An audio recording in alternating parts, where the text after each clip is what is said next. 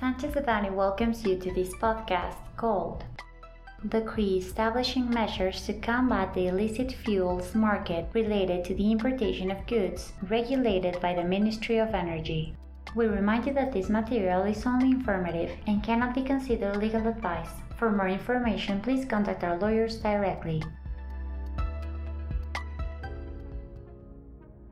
On Monday, October 23rd, the decree establishing measures to combat the illicit fuel market related to the importation of goods regulated by the Ministry of Energy was published in the evening edition of the official Gazette of the Federation. The decree came into effect on Tuesday, October 24, 2023 and was issued by the head of the executive branch pursuant to Article 131, second paragraph of the Political Constitution of the United Mexican States, which grants the federal executive extraordinary powers to increase, decrease, or eliminate export and import tariffs issued by the Congress itself and to establish new ones, as well as to restrict and prohibit imports, exports, and the transit of products, articles, or goods when deemed urgent in order to regulate foreign trade, the country's economy, the stability of national production, or to achieve any other purpose beneficial to the country.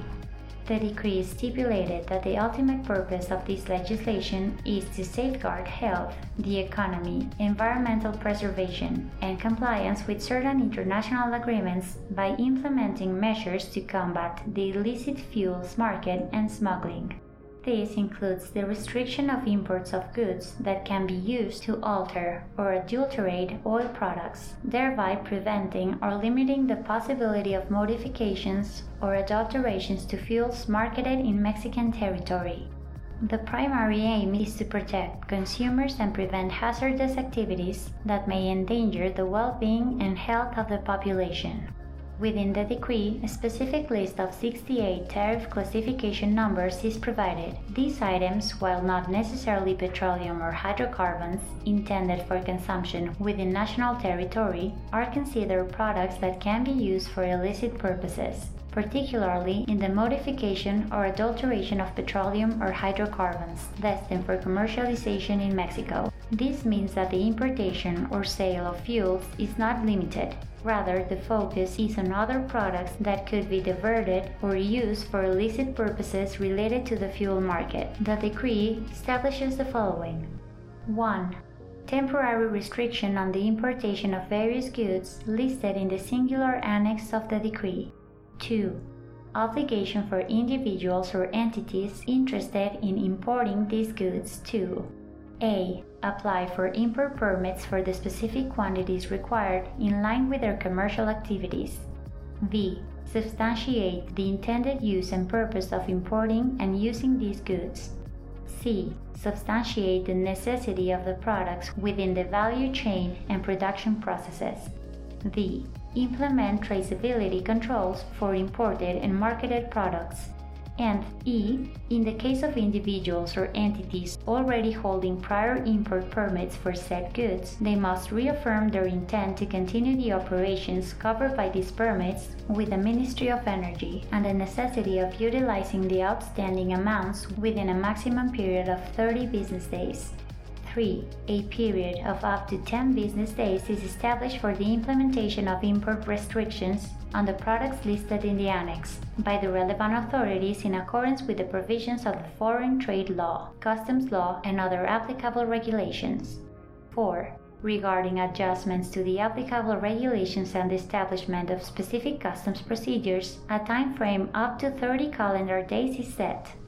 5 it directs various authorities to increase control and oversight activities related to the importation, transportation, storage, and commercialization processes of the goods listed in its annex. 6. It instructs, among others, the Ministries of Economy, Energy, Environment and Natural Resources and Infrastructure, Communications and Transportation, the Tax Administration Service, the National Customs Agency of Mexico, the Energy Regulatory Commission, the National Agency for Industrial Safety and Environmental Protection in the Hydrocarbon Sector, the Federal Attorney for Environmental Protection, and other federal authorities to make adjustments to the records, registers, physical or electronic systems, and platforms related to the importation and traceability of the goods contained in the annex, and to make necessary adjustments to the applicable regulations, which may lead to a lack of legal certainty in the conduct of such activities or increased regulatory burdens. 7. It establishes that the National Customs Agency of Mexico, in coordination with the Tax Administrative Service, must establish specific customs procedures for the importation of the goods specified in the Annex. 8. It emphasized that the decree comes into effect as of Tuesday, October 24, 2023. However, the limitations imposed by the decree are subject to the implementation of actions related to the adjustments of the legal framework a situation that clearly leaves those importing and trading these products in Mexico in a state of legal uncertainty. 9. Furthermore, it establishes that the Mexican state, through the centralized sector, parastatal entities, and even those state owned enterprises, will be responsible for coordinating to ensure the availability of these goods at some point. However, there is a lack of clarity regarding the methods by which these activities will be carried out or the assurance of a supply. From our perspective, the restriction imposed on the importation and other processes within the production chain concerning the goods listed in the annex places importers and users of such products in a state of legal defenselessness and insecurity. On one hand, it establishes an immediate and indefinite restriction, while on the other hand, it conditions the fulfillment of various specific obligations of the issuance of rules and regulations by the various involved authorities. Finally, it links the practical enforcement of the restriction to the existence of the corresponding regulatory framework. In our view, the form and terms in which this decree is drafted are against the applicable federal regulation governing the issuance of such limitations, as well as to various international commitments of the Mexican state, and it imposes additional regulatory requirements on both participants in the hydrocarbon and petroleum sector and on various unrelated products.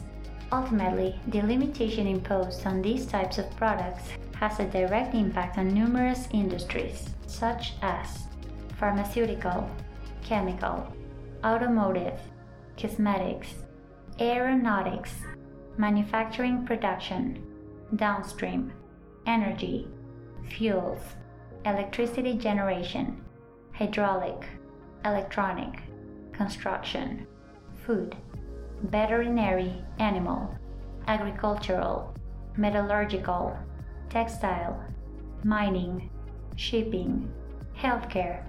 From our standpoint, the filing of an indirect amparo, amparo lawsuit, is a possible means of defense against the enforcement of the decree. We remain at your disposal should you have any comments or require additional information. This content was prepared by José Alberto Campos Vargas, Eduardo Sotelo Cauduro, Roberto Serralde, María Luisa Mendoza López, Juan Carlos Jiménez Labora Mateos, and Max Ernesto Hernández Hernó, members of the International Trade and Customs Practice Group. For any questions or comments on this material, please contact us directly or visit our website, sanchezdevanny.com. Unless otherwise specified, users of this podcast may save and use the information contained here only for educational, personal, and non commercial purposes. Therefore, its reproduction for any other medium is prohibited, including but not limited to copying, retransmitting, or editing without prior permission of Sanchez Devanny Eseverri.